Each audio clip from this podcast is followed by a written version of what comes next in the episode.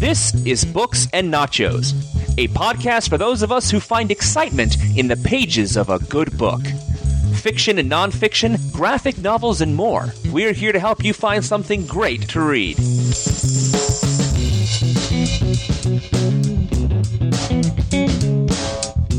Hello, and welcome to fourth episode of Books and Nachos Rambo series, where we've been looking back at all of the Rambo novels by David Morrell. We've been doing this because our sister podcast, Now Playing, has been reviewing the Rambo films, and I thought it would be interesting to go back and see where Rambo originally started 10 years before Sylvester Stallone played him on screen. And then when I found out David Morrell wrote the sequel novels based on scripts that he had no input in, I was just too intrigued to pass up the chance to read those books as well and review them here. But as this week, Now Playing is reviewing the latest Rambo movie, which there is no novelization of, we just decided we're going to have to bring you an interview with the author himself, David Morrell. So he's joining us now. Hello, sir. Hey, how are you? Good. I really want to thank you for joining us and giving our listeners some insight into both your writing of the books as well as some of the making of the movies. I'm always happy to talk about Rambo, so and I want to tell our listeners right off that you wrote a great new introduction to First Blood in 2000, and you also did a commentary track for the First Blood movie. So I'm kind of considering that prerequisite material for this interview.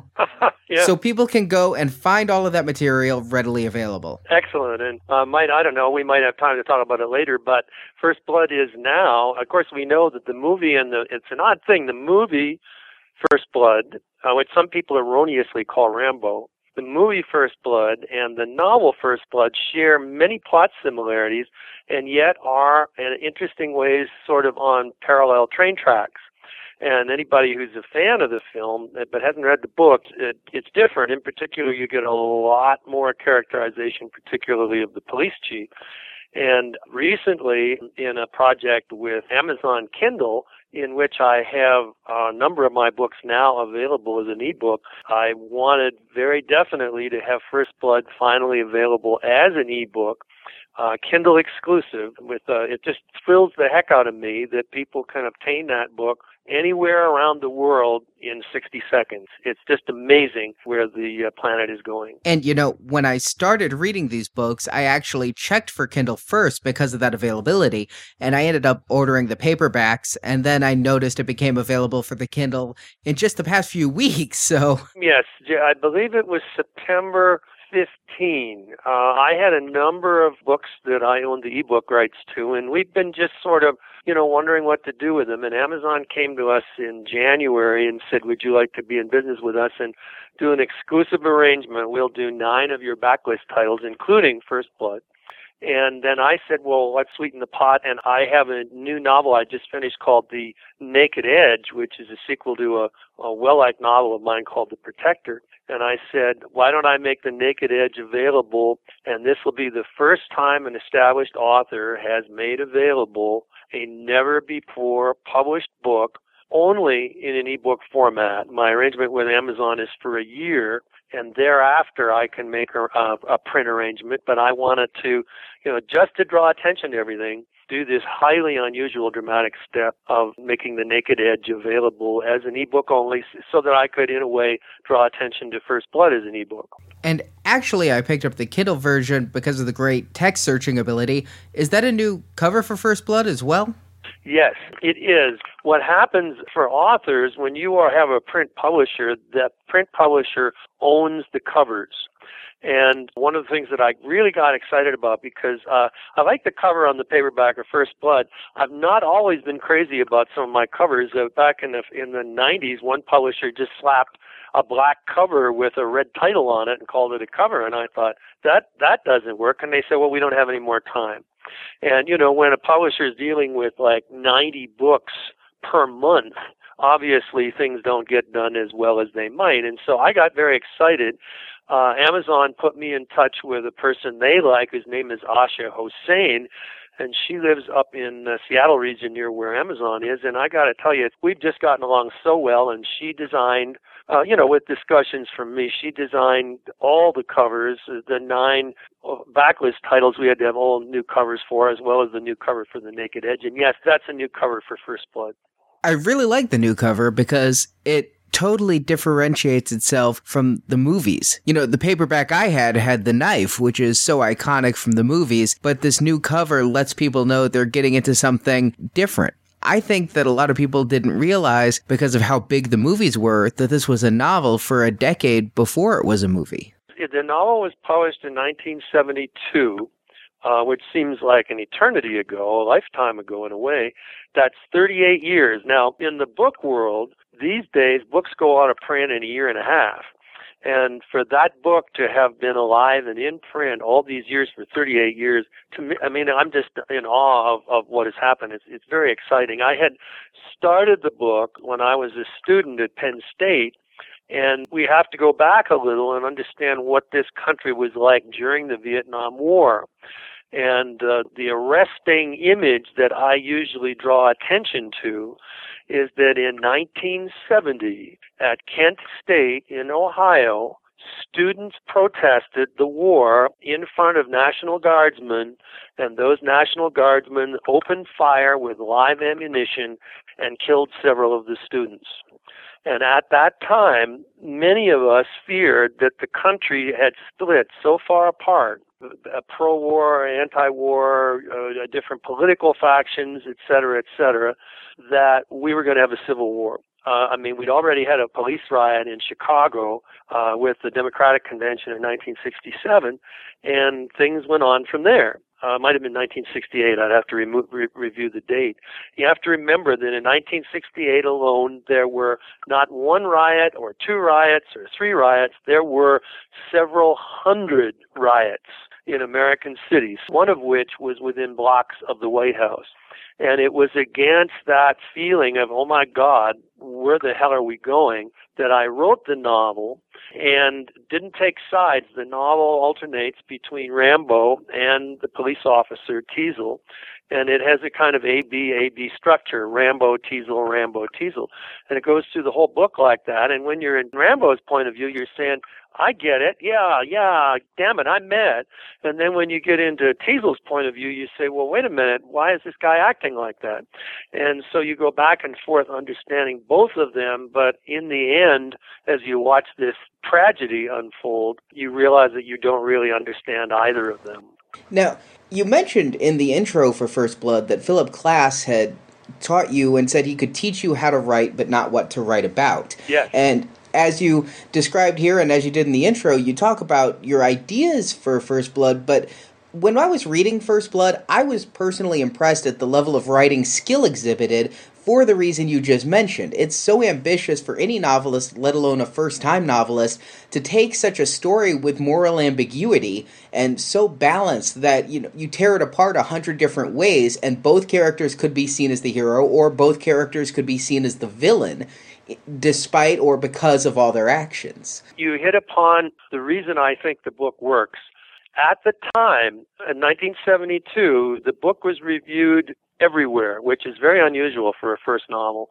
Uh, the New York Times, a lot of places that aren't in existence anymore, the Saturday Review and things like that, but it got just a ton of reviews. And what's interesting now to look back at them is to see the confusion of the reviewers in terms of who the focal character is. Is is Rambo a hero? Is he a villain? Is Teasle a hero? Is he a villain? And in fact, uh, several uh, reviewers even came down on the side of the police officer, perhaps betraying a political bias, and perhaps just you know wanting some order at a time when the world seemed to be going crazy. When Warner Brothers owned the rights.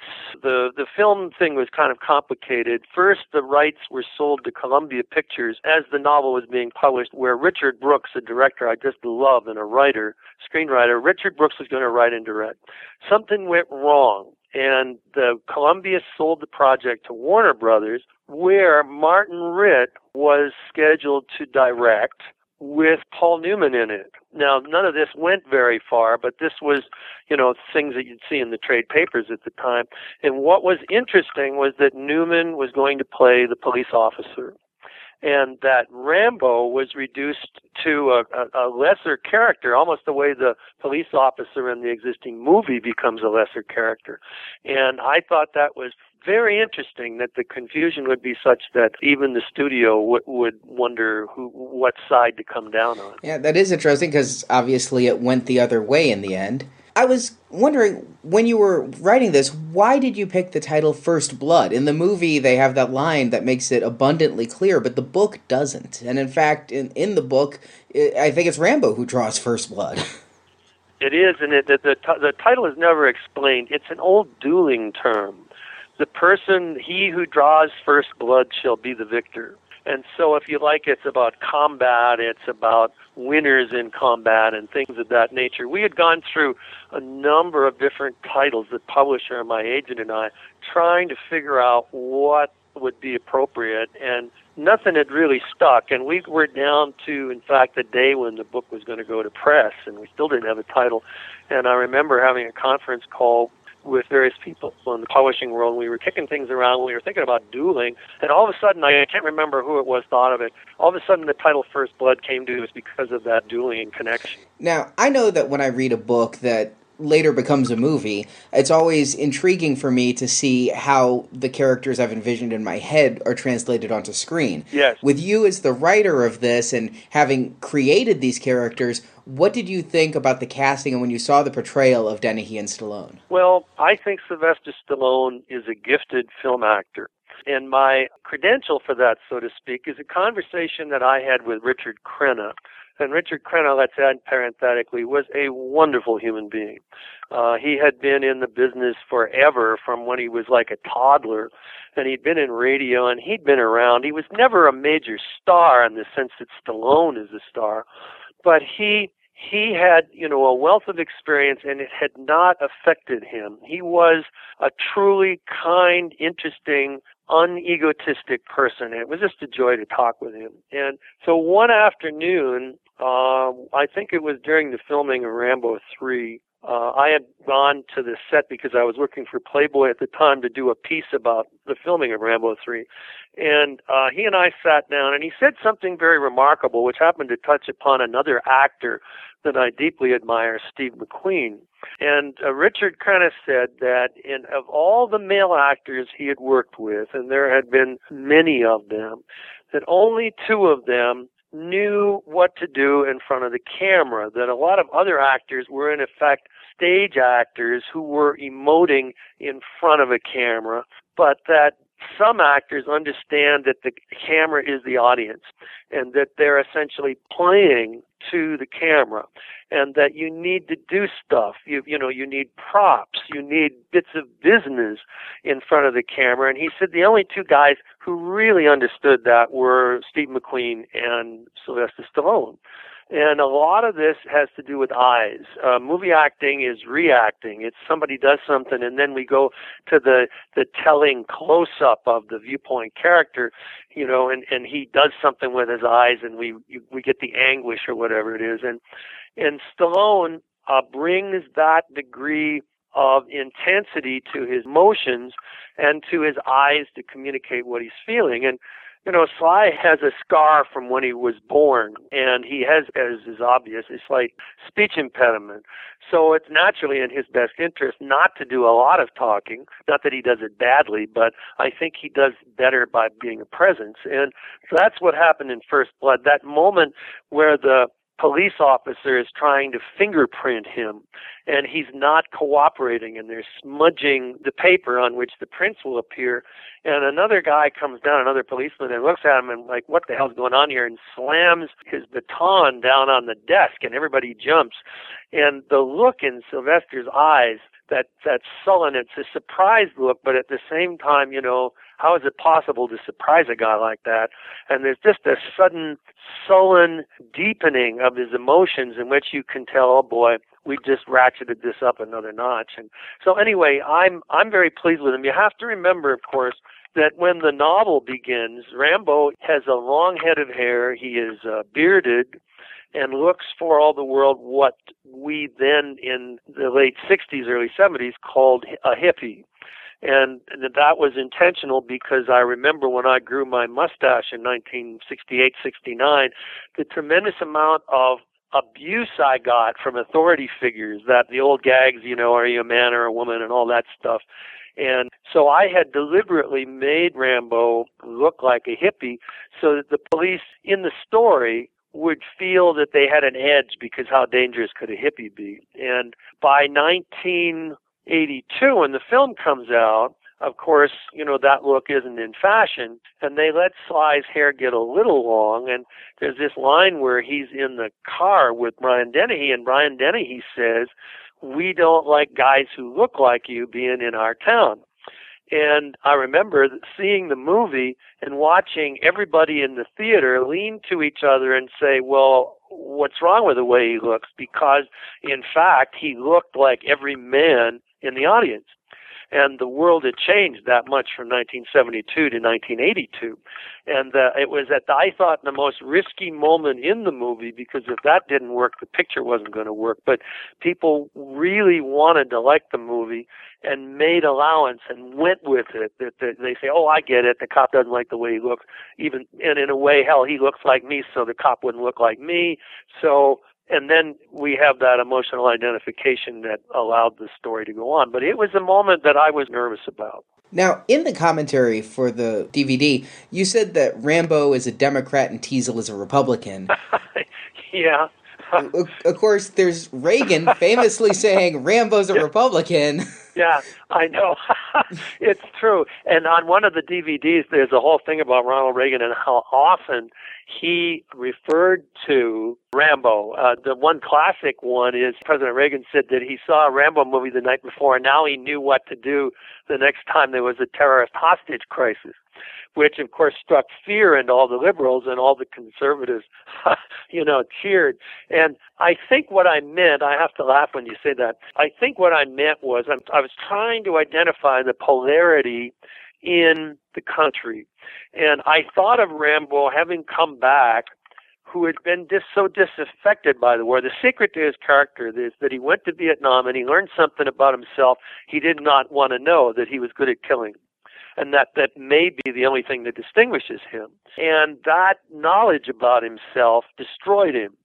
So that stateside, he was morally, he just couldn't come to terms with himself and what he had discovered about himself. And after all, you know, if you're in a war, if you're going to win, uh, you you have to be a killer. And so I thought of Rambo as being kind of a disaffected person, and the, the closest I could think of was like you know, the radicals that demonstrated against the war, the weathermen and, and things like that. It's a very imprecise and and you're right. I just have to laugh. My words come back to haunt me. but it's it's nonetheless, I think, true in the sense that the the the battle between them, uh, Teasle representing the Korean War and a more sedate America. And in the novel, as you know, there's a long passage about Teasle's experience in the Korean War and the and the decorations he received, which isn't in the movie at all, and how he thinks he understands Rambo because they're both soldiers, but of course, the, the Vietnam and Korea are like you know polar opposites. So the, I'm essentially trying to get at that kind of division. For First Blood Part 2, you returned to write the novelization, and I can't recall of any author whose novel was adapted to film and then adapted somebody else's story that yes. spun off of that novel back into book form. well, that listen, that was a lot of fun and and very different. What happened was the producer in those days novelizations were very important to producers in terms of their ability to get word out about the movie. And so the production company Carolco, uh, uh, I had excellent relations with them. Andy, Andrew Vajna, and, and Mario are very, really neat guys. I really enjoyed uh, hanging around with them.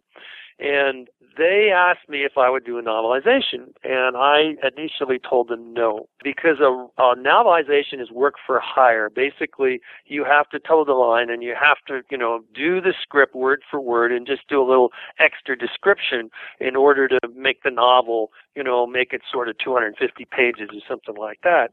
And I just wasn't interested, and they kept coming back and back and saying, "Look, we really want you to do this.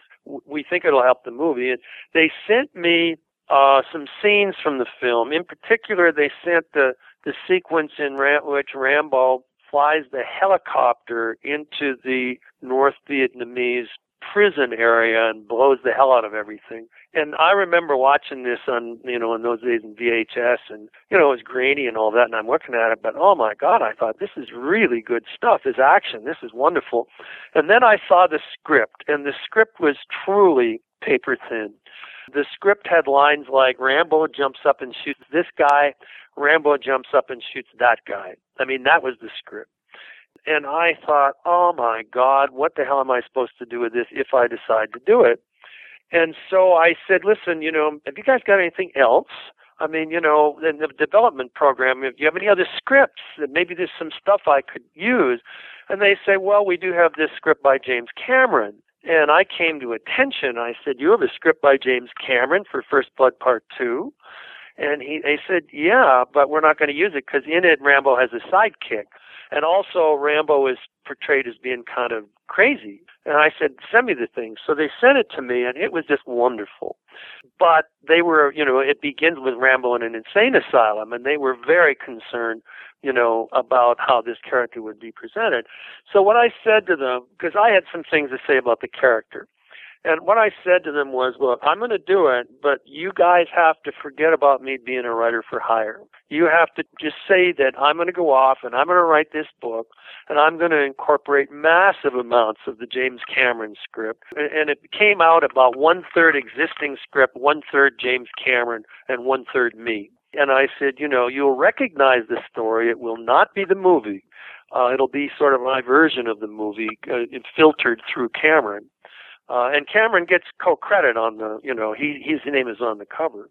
So then became big crisis of conscience because I I, I don't want to be a spoiler here, but the ending of my novel has a big surprise, and uh, a, a surprise that actually almost happened at the end of First Blood when it was initially tested on audiences, and then audiences got so angry that they went back and filmed a new ending, which I guess I'm not even much to guessing here, but we'll still make it not a spoiler. And so what I had to do was invent some little paragraph at the beginning of all of this that would acknowledge that I knew, yes, I had written this novel that had this major event at the end of First Blood, which colored all the later movies.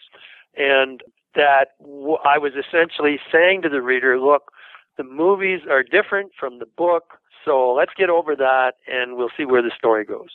And that was the biggest hurdle. And once I sort of got over that, it was actually Max Allan Collins who gave me that idea. Max is a wonderful novelist and also the uh, a comic book author. He he did Dick Tracy for years, and he is the author of the uh, graphic novel The Road to Perdition.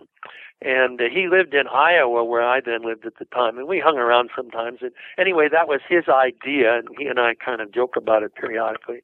Uh, so eh, that's how the novelization occurred, and it, it is truly a strange animal. In none of the annals of novelizations has there been anything like it. And to make it even more interesting, the book also showed up for six weeks on the New York Times bestseller list.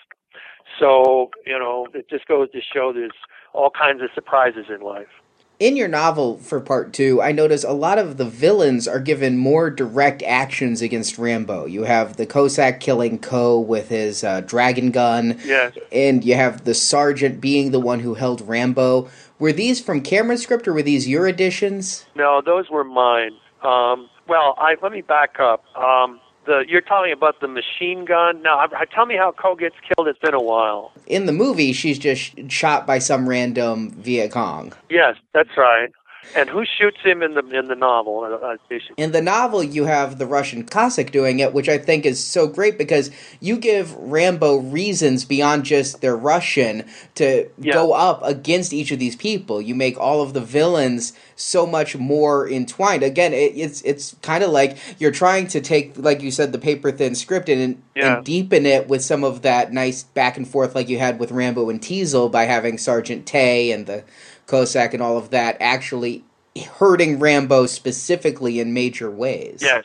Yeah, that that was mine. Now that you explain it to me, the big thing that uh, James Cameron contributed was the opening scene in which uh, Colonel Troutman goes into the institution and goes from one level where there's basket weaving to another level where people are staring at the wall to a third level which is essentially a dungeon and there's an armed man at the end of a corridor and there's like a, a huge iron door and and the guard says to Troutman he he knocked the light out again and then I'll have to edit this a little the the guard says he thinks he's the Blanken Prince of Darkness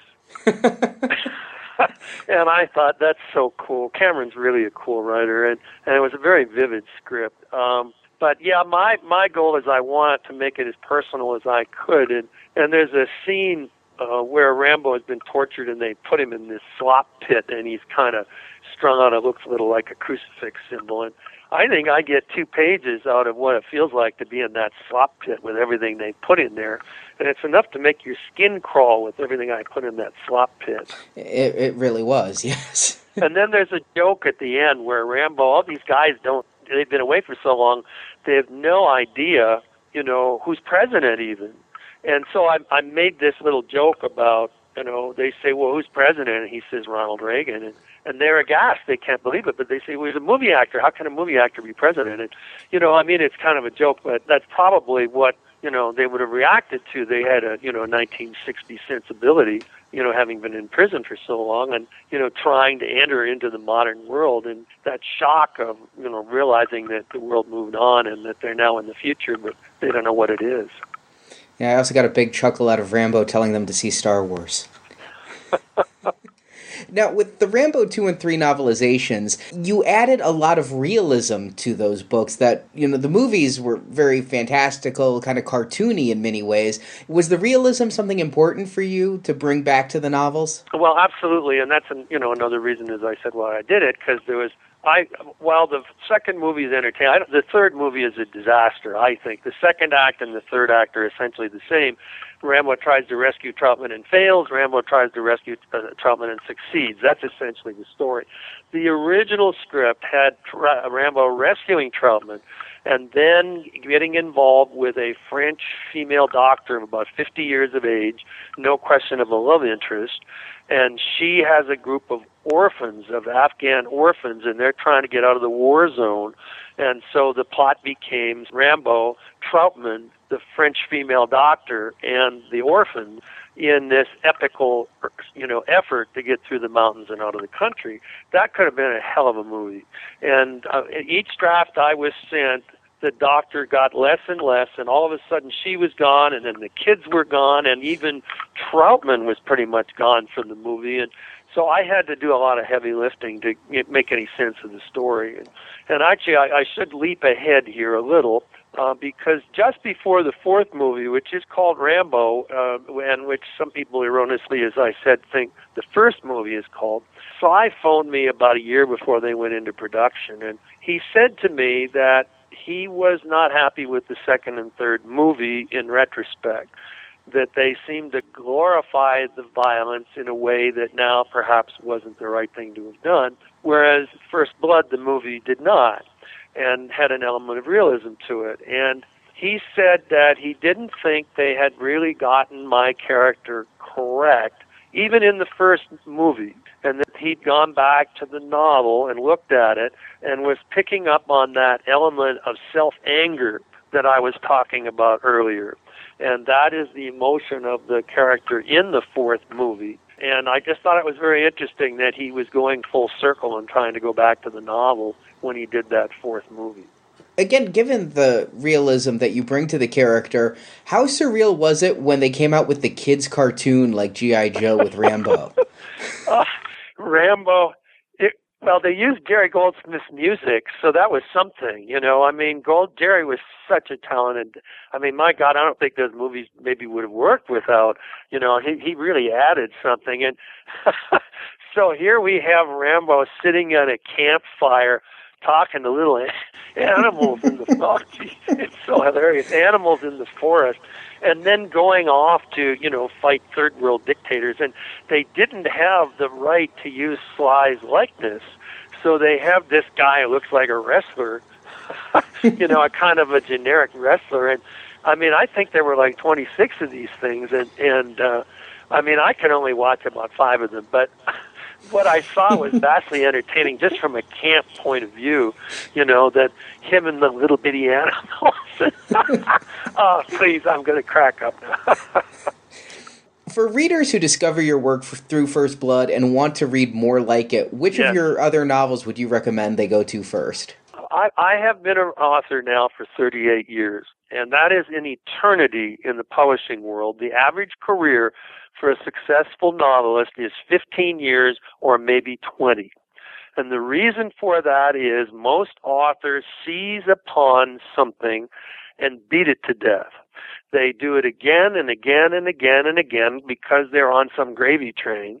And then finally they, their audience gets tired. And I determined that people like Jimmy Stewart would be my model. Stewart started as a song and dance man, then he became a screwball comedian. He went to war. He was a, a, a combat uh, pilot. He then came back and did those wonderful Anthony Mann westerns. Then he did the Hitchcock movies, and he did other things. And this, you know, he, uh, I can't, I shouldn't forget the Capra movies that he did in the 30s. And, you know, this is a guy who evolved, who had a full career and moved on.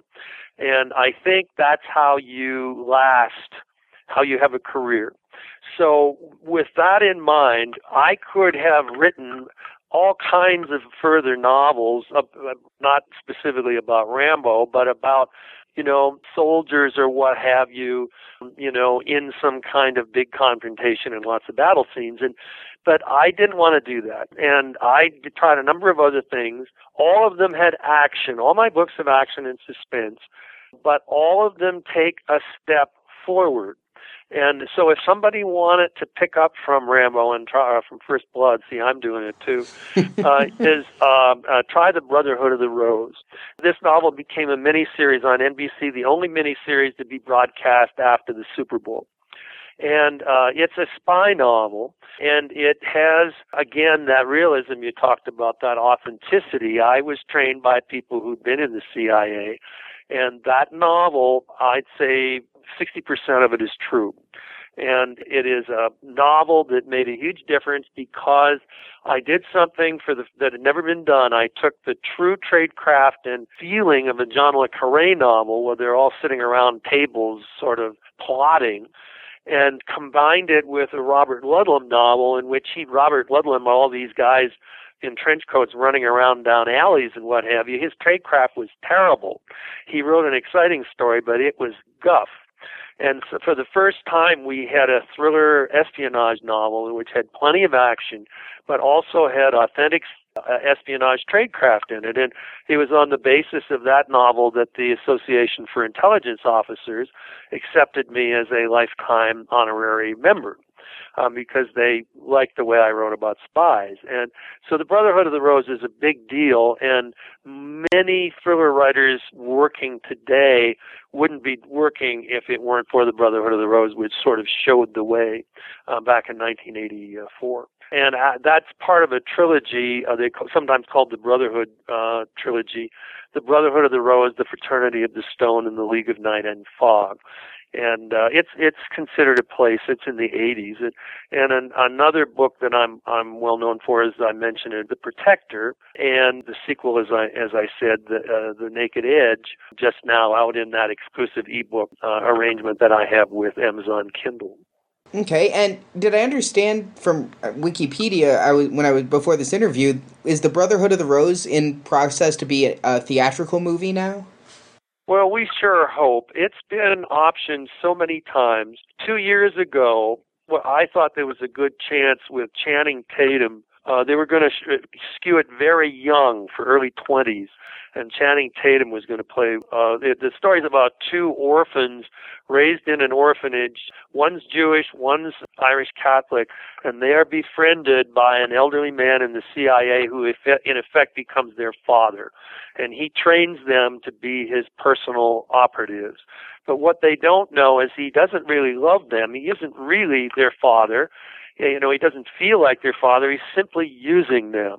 And the story has to do with when one brother is killed because of something the father does, the foster father, and how the other brother reacts. It's a very, very emotional, it's a chase around the world with the son trying to get even with his foster father for a lifetime of abuse that he didn't know he was undergoing. And I thought Channing Tatum would have been all right. And he was in a movie called Fighting uh, and the director of Fighting, and Lord help me, he's a good director. I just, from the moment, can't think of the director's name.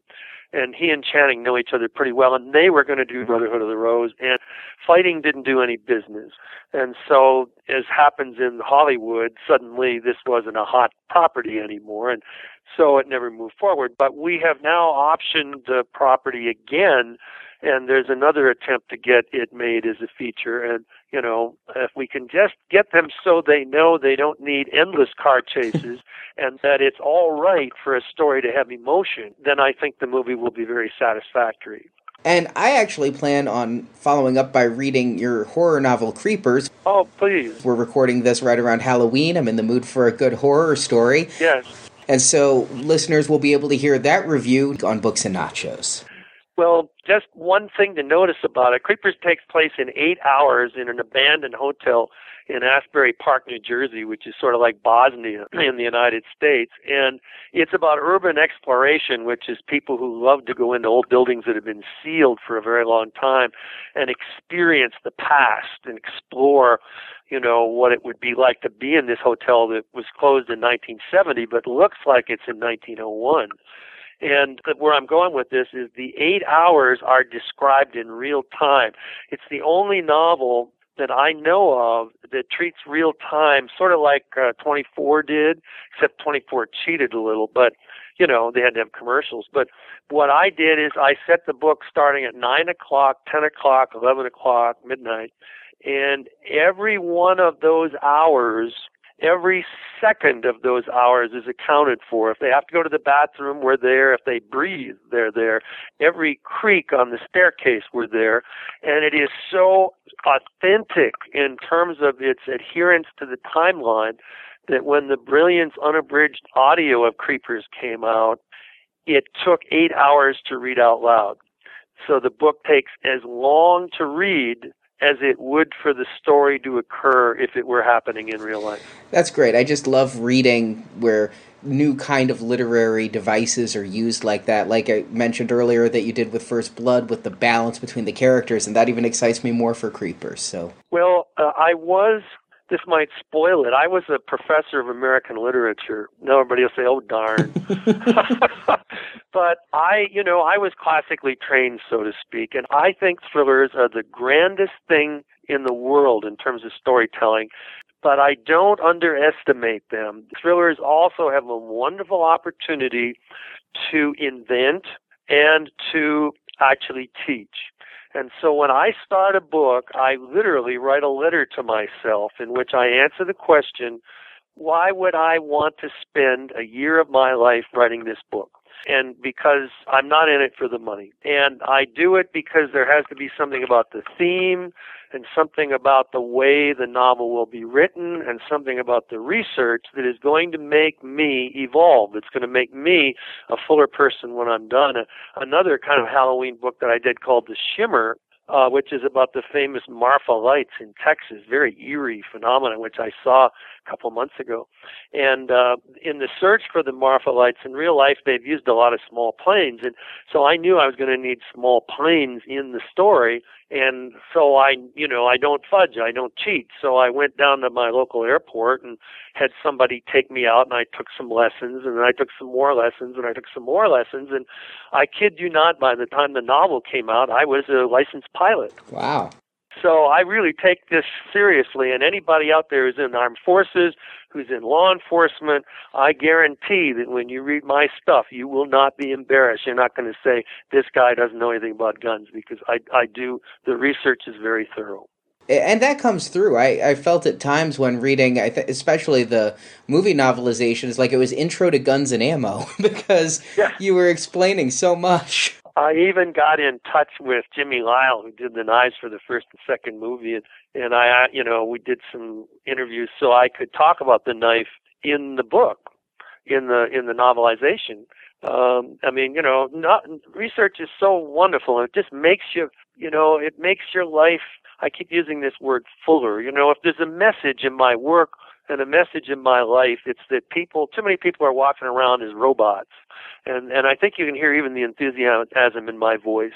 And what we have a moral obligation to get up every morning and say, all right, today's the start of another adventure. How am I going to make this a better day than yesterday?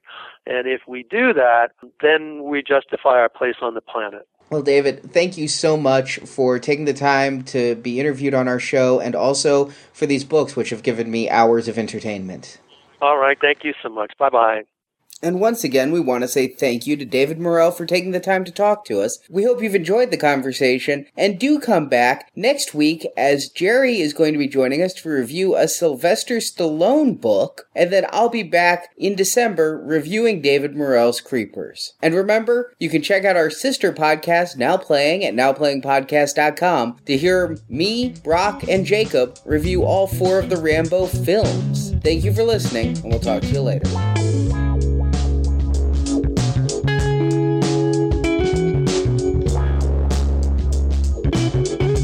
Thank you for listening to Books and Nachos. If you enjoyed this podcast, please leave us a review on iTunes, and you can catch back episodes at our website, booksandnachos.com. The music for Books and Nachos is The Right Prescription by Chai Weapon, which can be downloaded at podsafeaudio.com. Books and Nachos is copyright 2010 Venganza Media Incorporated.